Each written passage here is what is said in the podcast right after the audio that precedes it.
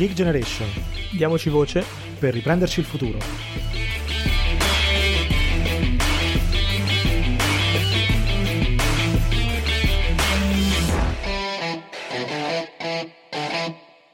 Bentornati a The Geek Generation, il podcast dei giovani e per i giovani per parlare di una generazione, anzi due, con i loro sogni, le loro speranze, ma anche i loro problemi.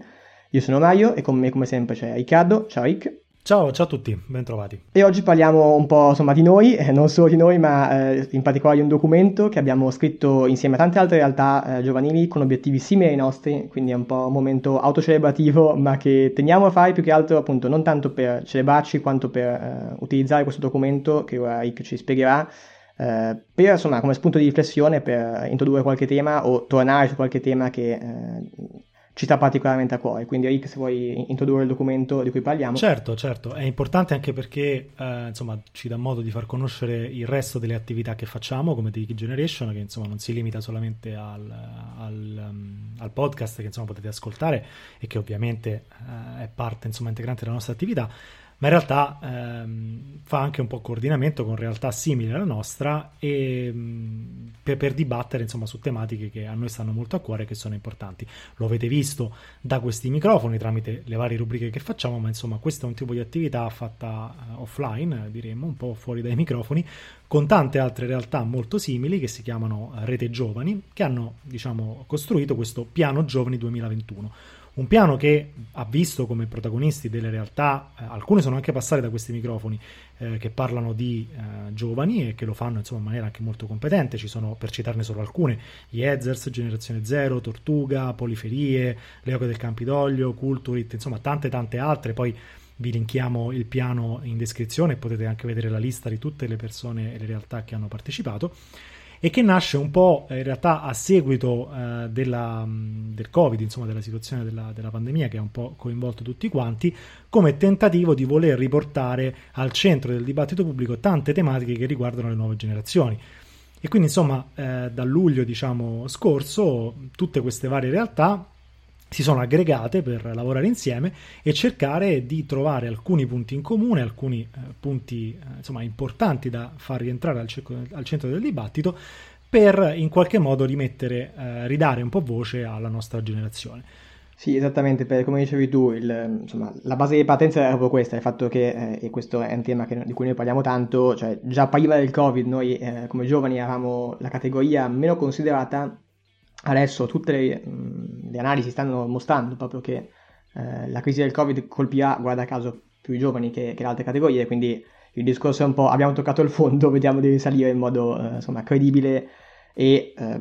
concentrandoci sulle priorità eh, giuste e non su quelle sbagliate. E quindi appunto ci sono eh, alcune macro aree su cui ci siamo concentrati, eh, quelle della città inclusiva, della cultura dell'innovazione, della digitalizzazione, della sostenibilità Um, noi oggi ne tocchiamo alcune, ovviamente non andiamo uh, a parlare di tutto perché uh, tanto insomma vi lasciamo anche un po' uh, il piano da leggere senza fare troppo spoiler, ma poi anche perché insomma mh, si toccano oggettivamente tanti punti, certo. tutti digano in importanza ovviamente che di nuovo vogliono guardare il futuro dell'Italia, per questo poi è importante, cioè è un piano che ovviamente parla dei giovani, ma che parla in realtà di futuro dell'Italia, cioè sono tematiche queste che devono riguardare tutto il paese e di cui come sempre si parla ancora troppo poco nel dibattito. Quindi eh, quello che noi andiamo un po' a toccare sono alcuni punti principali, quindi eh, che rispecchiano anche un po' i temi di cui noi mh, su questi microfoni più eh, ci occupiamo, quindi eh, scuola, mercato del lavoro, eh, imprenditoria giovanile, tutto quello che è eh, la fuga dei cervelli e la mobilità internazionale. e quindi insomma oggi andiamo a sviscerare un pochino più questi punti, facendo anche alcune considerazioni certo. nostre relativamente a ognuno di questi. La cosa bella, diciamo, di questo piano è che comunque eh, tutte le associazioni che abbiamo menzionato, tutte quelle che ritrovate all'interno della rete,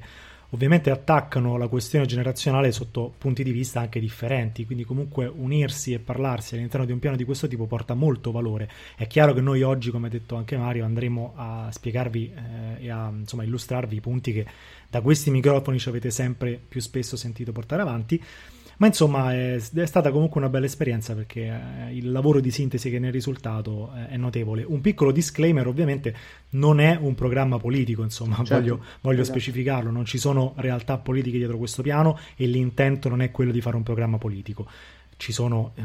i, i, partiti, diciamo, per quello. L'intento è quello di creare un, una, se- una, serie di priorità e di problematiche che noi, in quanto associazioni che comunque abbiamo a che fare con le tematiche giovanili, abbiamo sentito come importanti e che riteniamo debbano necessariamente essere attaccate dalla politica. È importante, quindi ovviamente la struttura che vi si presenterà davanti non è quella di un programma di governo, ovviamente, ma è quella di una serie di tematiche da attaccare, anche se ci tengo a dirlo, ci sono diciamo degli indicatori che in qualche modo vorrebbero idealmente andare a misurare eh, eventuali politiche promosse per implementare alcuni di questi punti e che quindi ci, da, ci, riportano un po' a una dimensione anche oggettiva, diciamo, non sono parole. Sì, questo, esatto, cioè, aggiungo su questo, questo è molto importante perché poi lo avevamo anche forse detto col piano Colao, cioè eh, aggiungere indicatori certo. non è semplicemente un, una cosa di stile, una cosa di...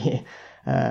un nostro vezzo, ma è un modo appunto per ricordare sempre che ogni politica, e questo appunto come diceva giustamente tu Riccardo, eh, questo non è un programma politico, ma noi ci aspettiamo questo dalla politica, ci aspettiamo dei programmi che possano essere valutati, che possano essere appunto eh, visti poi dopo nella loro realizzazione per capire se funzionano o se non funzionano. Purtroppo questo in Italia manca totalmente, non, mai, non esiste mai un momento di valutazione della politica e di, e di ciò che fa, quindi speriamo insomma di eh, iniziare con questa buona pratica, eh, rivolgendoci anche alla politica ovviamente, perché noi ci rivolgiamo alla politica, ci rivolgiamo a chiunque,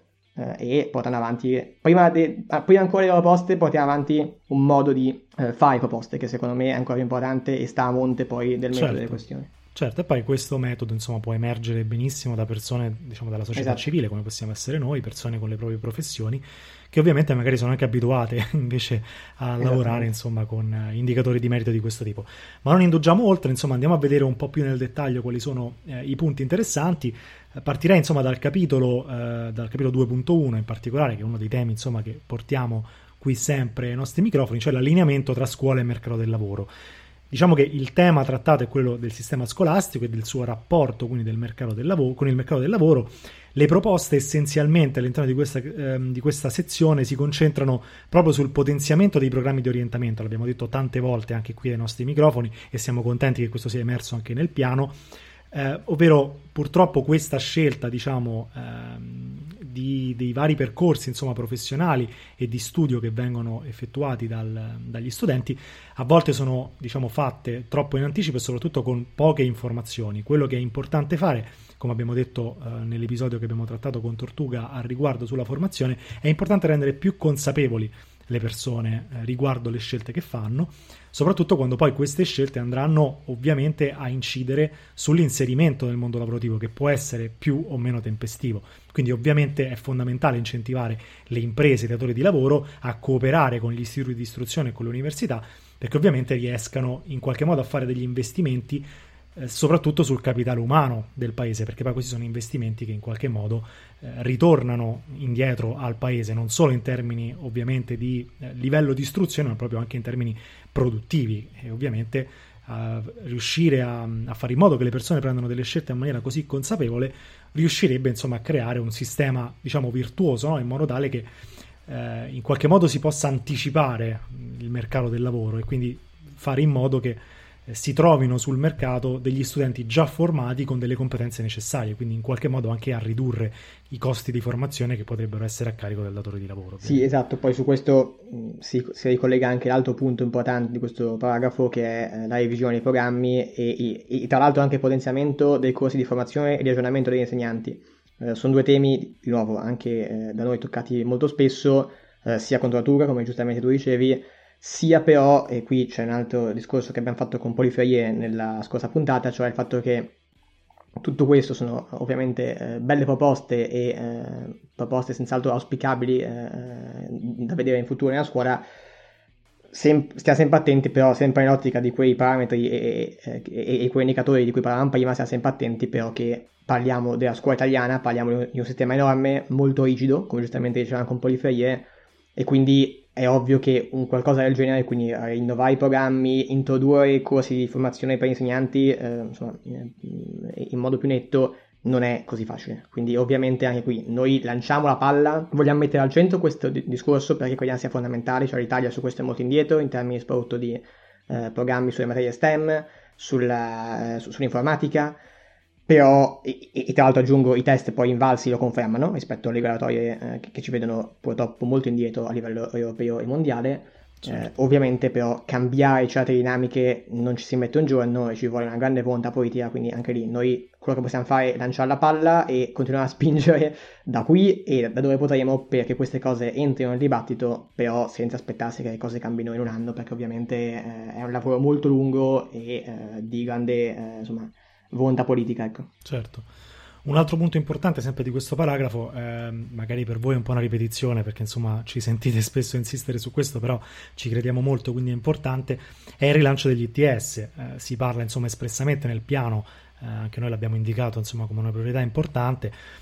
e ovviamente sono, sono, qualcosa di necessario. Pensate che in Germania eh, si diplomano a questi istituti 800.000 persone circa, mentre da noi sono 9.000, insomma il divario è molto grande ed è un peccato perché insomma tutti eh, gli indicatori ci riportano che in realtà moltissime persone che si diplomano presso questi istituti, l'80% nel 2017 con percentuale insomma in crescita, eh, poi trova effettivamente lavoro una volta che si diploma in questi istituti. Quindi è un po' un peccato che non siano eh, valorizzati. Quindi riteniamo che insomma, il rilancio occupazionale dei, dei, giovani, soprattutto dei giovani italiani, passi dal, ehm, dalla valorizzazione di questi istituti superiori, che quindi insomma possano, soprattutto magari tramite la collaborazione con aziende, offrire delle alternative formative insomma, di eccellenza che vadano a incontrare diciamo, una domanda sempre più, sempre più, alta e che siano più attrattive presso gli studenti, che quindi non siano di fron- messi di fronte solamente diciamo, alla scelta di dover fare l'università o magari di dover immediatamente lavorare, ma possano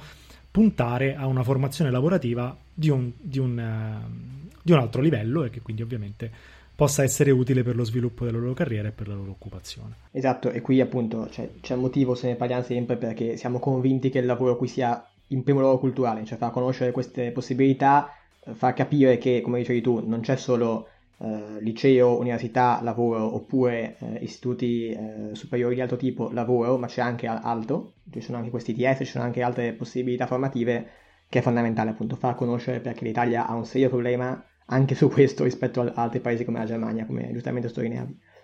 E proprio su questo appunto mi ricollego per quanto riguarda il discorso di inserimento lavorativo dei giovani, perché il paragrafo successivo 2.2 del piano ne parla, ovviamente,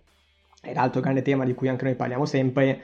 e qui diciamo che eh, bene o male, insomma, ovviamente anche nel piano si cita un po' le cose che anche noi trattiamo, quindi eh, la prima direttrice fondamentale su cui ci si concentra è la lotta a quelle forme di lavoro ambigue che spesso t- si trasformano poi in eh, vero e proprio lavoro non pagato. E di questo noi abbiamo purtroppo grandissime testimonianze che ci arrivano costantemente, eh, stage non pagati eh, o comunque so- molto sottopagati eh, e abuso anche di queste forme di lavoro, quindi da questo punto di vista, eh, appunto, nel piano se ne parla chiaramente, quindi eh, fare in modo combattere anche legalmente contro questi abusi Inoltre, appunto, alto, altra direttrice su cui il piano si muove è quella dello snellimento della burocrazia nell'accesso alle varie professioni, penso a medici, avvocati, insomma, eh, sono due amplissime direttrici eh, che però, di nuovo, sono la priorità probabilmente da questo punto di vista per quanto riguarda il mondo del lavoro giovanile e quindi eh, è bene che se ne parli. Ecco. Certo, senza dimenticare, insomma, su questo primo punto che ovviamente è necessario, noi l'abbiamo anche detto più volte, eh, anche con, con esperti, insomma, quando ne abbiamo parlato, ridurre il cuneo fiscale, cioè le spese, diciamo, eh, che insomma poi alla fine sono, sono, in carico alle aziende che derivano dalla tassazione sul lavoro. Insomma, più in generale le imposte sul lavoro sono un po' un peso eh, per quanto riguarda l'occupazione, in particolar modo l'occupazione giovanile, perché ovviamente causa delle distorsioni nel mercato, soprattutto del lavoro giovanile, perché poi ovviamente quando si può cercare di accedere al lavoro giovanile tramite altre forme di lavoro che magari non propriamente inquadrerebbero in maniera corretta il lavoratore, ma che poi alla fine fiscalmente sono più convenienti, le aziende spesso ricorrono certo. a escamotage di questo tipo ed è da qui che nascono le situazioni di cui parlavi tu prima Mario, quindi per esempio false partite IVA, stage diciamo non pagati. È chiaro che c'è un lavoro di controllo, come dicevi tu prima giustamente, ma bisogna non solo agire a livello punitivo, ma anche incentivare, quindi fare in modo che altre soluzioni diventino più convenienti. Quando altre soluzioni più, sono più convenienti, è praticamente insomma certo che eh, ad approfittarne saranno proprio i datori di lavoro che quindi a quel punto potranno usare gli strumenti adeguati e ne, ne beneficeranno tutti quanti ovviamente. Sì esatto, cioè come sempre io credo che sia importante sottolineare che il nemico non è mai una persona che sia fisica o giuridica, Chiaro. ma è le, le, distorsioni di un sistema che sono uh, corrette e qui mi ricollego perché l'altro punto che ho prima citato, quindi quello della burocrazia nell'accesso alle professioni, in realtà insomma credo che chiunque, anche se siamo giovani, conosciamo già molto bene che eh, il problema della burocrazia in Italia è un problema che riguarda, che permea purtroppo un po' tutta l'economia e tutta la vita quotidiana di, di, noi cittadini, quindi eh, quello è, eh, quelli sono i problemi su cui agire, sono i problemi su cui eh, cioè, i problemi da combattere perché sono quelli che creano poi le distorsioni anche nell'economia e in generale appunto nella crescita. Quindi sono lotte che dobbiamo iniziare a portare avanti eh, contro appunto eh, ciò che vediamo che non funziona e che capiamo che eh, non funziona oggi ma sta bloccando anche la possibile crescita futura del paese perché poi appunto come sempre cioè, eh, ciò che oggi non funziona avrà effetti sui prossimi decenni. Quindi eh, quando si dice facciamo in fretta lo si dice proprio perché eh, non tutto è risolvibile in qualunque momento, cioè eh, perdere treni eh, e far finta che i problemi non ci siano poi porta spesso a non poter più semplicemente risolverli e condannarsi a una stagnazione che è quella che già da tempo in realtà viviamo, quindi è, è per questo che si parla tanto di, di, questi temi in particolare adesso che ovviamente siamo anche in, un, in un'ennesima crisi esterna che quindi ci colpisce ancora di più. Chiaro. Un altro punto di questo capitolo molto importante è quello che si chiama capacità attrattiva dell'Italia per i giovani under 35, cioè quello che insomma abbiamo declinato più volte come la fuga dei cervelli, esatto. no? ma in generale insomma la mobilità internazionale, perché sapete noi insomma ci piace più riferirci eh, con questo termine più che fuga, perché quello che manca molto è anche la capacità di attrarre persone da fuori, che è un qualcosa che, cui, di cui si parla sempre poco, si parla di più diciamo del, di, dell'immigrazione sotto altri temi. È chiaro che il problema, insomma, non lo scopriamo noi, ogni anno moltissimi giovani laureati emigrano, portando fuori dall'Italia ovviamente eh, le loro competenze che hanno acquisito durante magari il loro percorso accademico oppure professionale. Secondo l'Istat sono stati 182.000 in 10 anni, un numero insomma particolarmente elevato e quindi ovviamente cercare di trovare delle soluzioni per rendere il paese più attrattivo a queste persone che invece decidono di fare scelte diverse e di andare all'estero è insomma fondamentale. Sono stati anche qui individuati degli, alt- degli indicatori molto importanti, mi preme insomma citarne alcuni, giusto sempre per dare un riferimento importante al tipo di lavoro che poi ci aspettiamo che sia, diciamo, ehm, come dire, ehm, che sia ispirato da questo, da questo piano. E insomma, per esempio, il reddito medio dei giovani under 35 rispetto alla media europea e alla media OXE, quindi ovviamente qualsiasi politica che voglia andare ad attaccare questi punti deve tener conto di questo indicatore e quindi sarà misurata su questa, su questa, fase. Ovviamente ci sono tutta una serie di proposte diciamo, che possono essere ehm, diciamo, implementate per fare in modo, una fra tutti che insomma voglio citare adesso è la semplificazione del riconoscimento dei titoli di studio conseguiti all'estero. Non è una cosa di cui si parla moltissimo, però secondo me comunque è importante anche perché eh, quando manca un riconoscimento bilaterale dei titoli di studio tra paesi eh, soprattutto insomma, attraverso una procedura che sia chiara e che sia univoca di equipollenza e di equivalenza tra le varie eh, diciamo, disparità che possono emergere, ovviamente come naturale, tra i percorsi di studio che sono fatti in Italia o in altri paesi, ovviamente può essere più complicato diciamo, inserirsi all'interno del mercato eh, del lavoro italiano. Quindi ovviamente una eh, diciamo, attività su questo, su questo fronte che può essere banalmente da una, tradizio- da una traduzione diciamo, legalizzata dei certificati di studio originali, che insomma ad oggi è rilasciata dalle rappresentanze diplomatiche d'Italia all'estero, ehm, ma poi anche insomma ad altri punti, per esempio il fatto che ci possano essere delle rappresentanze diplomatiche d'Italia all'estero che stipulano racco- degli accordi con altri paesi insomma, affinché questo, eh, rila- questi rilasci insomma, di documenti siano più, più snelli. Insomma, sono piccole, eh, piccoli passi che però possono andare a incidere su qualcosa che è una, um, un ostacolo burocratico che invece insomma, può eh, veramente essere importante nel momento in cui si cerca di attrarre qualcuno da fuori a lavorare qui e a portare qui le sue competenze, ma, ma anche e soprattutto insomma, la sua ricchezza, ovviamente, se, se, ragioniamo in termini economici. Sì, esatto, e su questo appunto mi ricollego perché, mh, spoiler anche diciamo di, del, dietro le quinte di, della creazione di questo piano, eh, su questo noi ci siamo proprio, eh, diciamo, eh, eh fortemente spesi anche all'interno appunto della, eh, della scrittura del piano perché fosse sottolineata l'importanza del saldo netto tra chi parte e chi arriva, cioè eh, è importante non condannare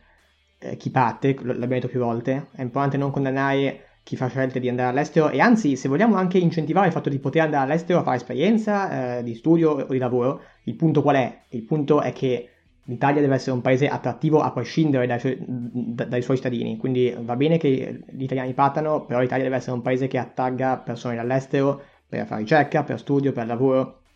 Questo oggi non sta avvenendo, quindi pa- anche lì si parla sempre solo dei centinaia di migliaia di studenti o di lavoratori che partono dall'Italia, che è un dramma, ma la cosa drammatica è che poi qui non arriva nessuno. L'abbiamo visto recentemente con un, un caso specifico che è quello delle borse di studio dello European Research Council, eh, in cui i, i, ricercatori italiani che hanno vinto le borse di studio sono come numero di ricercatori secondi in Europa, però l'Italia è solo decima come luogo in cui effettivamente verranno realizzati i progetti di ricerca. Questo vuol dire che, eh, cioè questo conferma anche in un campo di alta specializzazione come la, ricerca scientifica di alto livello, che appunto si tende a prendere e andare via, ma nessuno mai sceglie l'Italia per invece andare a, a investire tempo e risorse. Quindi eh, uno degli indicatori, eh, giustamente appunto tu citavi, uno degli indicatori è proprio questo. Quindi saldo netto tra il numero di lavoratori italiani anni 35 che escono e chi invece rientra in Italia. Quindi un discorso sia di eh, far poi a un certo punto chi è andato via, ma in particolare di attrarre persone dall'estero eh, in un mondo che è appunto un mondo globale e quindi come tale va visto, però eh, in cui Italia deve avere un suo posto. Poi c'è tutto un capitolo, eh, il capitolo 3.2, che parla dell'imprenditoria giovanile. Anche questo tema, insomma, per noi è veramente importante. In particolare ci sono due, eh, diciamo, sottotemi che sono fondamentali. Il primo è il rapporto con l'università, che devono insomma fungere da uh, incubatore, ma non, non, solo, insomma, anche proprio un, um, da, da, lancio per, uh, viene usato il termine diciamo spin in nel, nel progetto, cioè una sorta di um, lancio attraverso bandi, e, insomma, ma anche gli spazi comuni e laboratori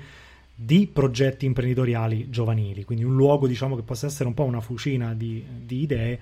per lanciare eh, nuovi progetti che possano insomma produrre del valore, ma perché poi insomma ci piace anche essere molto molto molto concreti, una cosa veramente fondamentale che è il secondo punto che forse a mio parere è il più importante diciamo di questo, di questo capitolo, cioè la semplificazione fiscale per i giovani imprenditori, perché ovviamente eh, insomma, aprire un'attività imprenditoriale, chiunque abbia provato a farlo, gli sia anche solo passato per la mente di farlo, eh, sa insomma quanto è complicato, sa quante cose, bisogna, quante cose bisogna fare, quanti problemi bisogna affrontare. Insomma, in Italia ci sono 952.000 giovani titolari o soci di un'impresa che peraltro un terzo sono anche rappresentati da donne, con un'età media complessiva di circa insomma, 28 anni, e tuttavia, tutte queste aziende, un terzo di queste non riesce a superare i primi 5 anni di attività. Quindi vuol dire che insomma eh, c'è anche un ostacolo di, di, diversa natura. Poi è normale insomma che alcune di queste imprese magari falliscano perché è il processo diciamo naturale in cui ovviamente si creano imprese nuove che possono essere di valore però ovviamente se la, questa chiusura non è causata diciamo dal mercato ma è causata da ostacoli di natura fiscale ovviamente questo, questo è un problema perché poi eh, insomma, va, va, a colpire soprattutto le persone che magari hanno meno possibilità di farlo e non il valore in sé. Quindi semplificare insomma, il regime fiscale per le startup innovative nei primi mesi di attività ulteriormente ovviamente è importante. Una, una proposta insomma, eh, diciamo concreta potrebbe essere quella di introdurre un contributo unico posticipato al secondo esercizio, di modo tale che insomma, si abbia diciamo, un, po', eh, un po' di respiro per chi ovviamente vuole portare un'idea eh, con ovviamente tutti i, i, possibili fallimenti ed esperimenti del caso, essendo una startup. Esatto, poi appunto come avete visto anche da quest'ultimo esempio, nel piano si va anche nel dettaglio, come è giusto che sia, perché sennò si fanno grandi parole, grande retorica e non ha alcun senso, noi siamo qui per portare proposte concrete. Il discorso però qual è? È che ovviamente siamo anche coi piedi per terra, quindi a parte appunto l'autocelebrazione con, con cui eh, scherzavamo all'inizio, il punto poi è che siamo perfettamente consapevoli che il percorso è molto lungo, l'abbiamo detto anche durante la puntata, questo piano l'abbiamo consegnato per il governo eh, in modo insomma, mm, fattuale ma ovviamente anche simbolico, il discorso è che questo piano in realtà io credo che la cosa importante qui sia da una parte quello che dicevamo all'inizio, quindi la collaborazione tra realtà simili, tra cui anche la nostra, e siamo molto contenti di essere parte del, di, di questa rete, e dall'altra parte appunto speriamo che e crediamo che possa essere l'inizio di un percorso eh, lungo di quello che insomma, noi chiam- sempre da questi microfoni chiamiamo come lobbying sociale, quindi fare, mh, portare queste istanze della nostra generazione e eh, che comunque possa, appunto sono istanze che riguardano tutto il paese alle istituzioni ovviamente facendo passare messaggi chiari, che, che sono messaggi che sì, sono riassunti anche un po' all'inizio, eh, in introduzione al piano, appunto, che sono messaggi di equità intergenerazionale e di, eh, in, in, generale, appunto, rendere chiare quali sono le reali priorità del paese. Questo è, è, il vero problema, a prescindere poi dal livello politico, a prescindere poi dalle, insomma, anche dai riscontri che ogni giorno vediamo in politica, il punto qui è che abbiamo perso, purtroppo, lo diciamo sempre e continueremo a ripeterlo, abbiamo perso di vista in Italia quali sono le reali priorità perché di questi temi ne parliamo noi, ma purtroppo si parla ancora pochissimo, ci si concentra su falsi problemi. Quindi la, il primo punto qui, a prescindere poi dal, da ogni questione, è riportare tutto questo mm, nei mass media, nel dibattito, perché solo così si riesce poi a mm, costruire proposte. Queste sono proposte nostre, sono proposte che noi abbiamo pensato con queste realtà ma siamo prontissimi a dibattere con altri su questo e anzi vorremmo farlo. Il punto è che purtroppo oggi ancora non c'è spazio di dibattito a livello pubblico su questo tipo di discorsi e quindi serve crearlo, ecco. Ma poi sai, eh, insomma, come abbiamo detto tante volte, è rimasto il piano Colau a prendere polvere esatto. in un esatto. cassetto. Ovviamente non ci aspettiamo che questo piano finisca sulla scrivania del governo, ma anche sul, sulla scrivania di qualsiasi politico, insomma, nel breve termine. Però l'importante è sì la collaborazione tra associazioni, di modo tale che tutte queste varie realtà possano incontrarsi e lavorare, ma soprattutto che quando si dice eh, bisogna dare più attenzione ai giovani, bisogna fare un passo oltre gli slogan e questo piano va proprio in questa direzione, cioè quando si dice bisogna eh, aumentare l'equità intergenerazionale e ci si chiede sempre sì va bene ma come? È una cosa troppo generica, ecco questa è la risposta, sono dei punti precisi, sono delle iniziative eh, fondamentali che insomma rispondono a delle richieste metodologiche che adesso insomma magari vi vado anche a leggere che trovate all'inizio, all'inizio del piano e sono richieste chiare per il futuro, sono delle risposte molto chiare che ovviamente ehm, vanno a rendere in qualche modo più eh, trasparente e netto quello che chiediamo quando parliamo di dare più voce alle nuove generazioni. Non rimane una cosa in aria, ma rimane una cosa molto concreta che può essere presentata e presa dalle persone che vorranno, insomma, portata avanti con decisione e con serietà. Per appunto accennare a queste cinque richieste per il futuro che trovate in apertura del piano,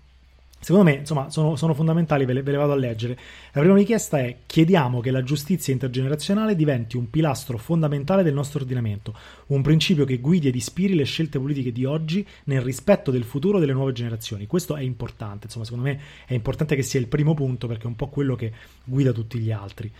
Chiediamo che tutte le politiche in materia di sviluppo sociale ed economico garantiscano l'equità e la responsabilità intergenerazionale come criteri per l'abbattimento della diseguaglianza tra le generazioni e la piena realizzazione della giustizia sociale. L'abbiamo detto tante volte da questi microfoni. La vera diseguaglianza che si sta consumando in questi anni è la diseguaglianza generazionale ne abbiamo parlato tanti, tante volte in termini sia di ricchezza, sia di opportunità lavorative, sia di prospettive eh, di vita, insomma eh, inutile che stiamo di nuovo a soffermarci, ma è importante che sia espresso molto molto chiaramente. Chiediamo che d'ora in avanti, iniziando con Next Generation EU, le nuove generazioni vengano coinvolte in modo strutturale e sistematico nel dibattito e nelle scelte politiche, con un approccio collaborativo e non meramente consultivo, cioè che non si vada dalle associazioni dei giovani, diciamo così, a, per, per aggiungere il logo dei giovani a un evento e poi eh, chi si è visto si è visto, nel senso che l'associazione sparisce, ma che ci sia veramente un approccio collaborativo che possa valorizzare in maniera seria l'esperienza che un'associazione di questo tipo può portare. Chiediamo che prima ancora dei progetti che entreranno a far parte di Next Generation EU venga adottato un piano strategico e non episodico, un piano non di mera ripartenza quanto di visione, che abbia come orizzonte temporale quello delle generazioni le cui risorse oggi prendiamo in prestito. Questo ovviamente è ancora molto molto chiaro e chiediamo in ultimo che la legge di bilancio 2021 e il piano di utilizzo del Next Generation EU prevedano politiche ambiziose e lungimiranti che possano realizzare gli obiettivi di sviluppo sostenibile e orientare l'azione in tre settori che ci sono particolarmente cari: società inclusiva, cultura dell'innovazione e sostenibilità ambientale. Allora, è chiaro che eh, in questi punti, per esempio, viene menzionato molte volte il Next Generation EU, ma non è ovviamente un qualcosa che si rifà solo a questo. Il piano bisogna anche prenderlo per il contesto in cui ovviamente è stato scritto ed è stato concepito, parliamo di luglio. Eh, però insomma è importante che quando si parla di allocare delle risorse in favore delle politiche giovanili o delle politiche di equità intergenerazionale è importante secondo noi che questi cinque principi siano sempre chiari nella mente di chi cerca di elaborare nuove soluzioni. Sì, tra l'altro su questo eh, mi ricollego giustamente per il Next, il Next Generation EU che eh, sono di fatto eh, le risorse che arriveranno dall'Europa eh, in occasione appunto della lotta al, contro la, la, recessione appunto che eh, stiamo vivendo. Eh, qui il tema è esattamente quello, cioè non si vuole banalmente appunto dire ok arrivano i soldi, le risorse dall'Europa quindi uh, arraffiamo e e pensiamo anche ai giovani eh, una tantum, anzi è proprio il contrario, cioè visto che purtroppo sono già girate online e offline eh, documenti preliminari poco chiari su potenziali utilizzi di queste risorse da parte del governo, il punto qui è vediamo di chiarirci, abbiamo 200 miliardi che stanno arrivando, che eh, si spera arrivando dall'Europa per combattere questa crisi, è un, un'immensità di risorse per quanto riguarda l'Italia, è dovere morale non solo verso gli altri paesi europei, ma verso eh, i nostri figli, i nostri nipoti, utilizzare queste risorse nel modo migliore possibile. Questo è il tema principale. Perché se anche questa volta qua abbiamo questi 200 miliardi e li utilizziamo in sussidi, mancette elettorali e le solite misure che conosciamo bene, è la volta che veramente non ci schiodiamo più dal disastro in cui siamo. Quindi il tema qui è questo, cioè più che appunto poi chiedere noi di avere quei soldi per noi giovani che non ha alcun senso, no, è anzi al opposto. Certo. Cioè eh, dire eh, richiamiamo alla, eh, a un utilizzo sensato delle risorse. Eh, si parla tanto di paesi frugali, di paesi non frugali, qui il punto è utilizzare queste risorse in modo razionale e sensato e pensando a lungo termine e non alle prossime elezioni. Solito discorso, ma che va bene. Insomma. Diciamo che ci possono essere progetti migliori della domotica alla Farnesina, ecco, in questo piano ne trovate, ne trovate un bel Esatto. Va bene, io eh, insomma vi, vi ringrazio per, per, averci seguito, speriamo di essere riusciti in qualche modo a darvi ehm, l'idea di perché questo piano giovani è importante. Ovviamente non siamo andati nel dettaglio, non avrebbe avuto senso insomma fare un episodio di, di due ore su questo piano, eh, ve, lo, ve, lo, linkeremo poi in tutti i nostri canali social, nella descrizione dell'episodio, andate a leggerlo, fateci anche sapere cosa ne pensate perché comunque questo piano parla anche di voi, come tutto quello che diciamo, eh, tutte le iniziative che portiamo qui con il nostro podcast, con la nostra associazione, nel parlare con tutti gli altri attori che hanno contribuito, tutto riguarda ovviamente voi, la vostra vita, come diciamo sempre no, all'inizio, vostra, i vostri sogni, le vostre speranze. Parliamo insomma dei giovani eh, italiani, quindi ovviamente eh, dateci anche del feedback, fateci sapere se questo piano ovviamente rispecchia le priorità che voi avete in mente per il paese e che ovviamente possano eh, aiutarvi in quanto nuovi e futuri insomma, cittadini di, eh, dell'Italia. Quindi eh, continuate poi a seguirci insomma, su tutti i nostri canali, la nostra pagina Instagram, la nostra pagina Facebook, eh, lasciateci una recensione su Apple Podcast oppure seguiteci su Spotify, ci aiuta insomma sempre anche a crescere e a far conoscere tutti questi tipi di progetto. Io vi ringrazio ancora una volta, vi saluto, vi do appuntamento al prossimo episodio e ricordate diamoci voce per il paneggio futuro.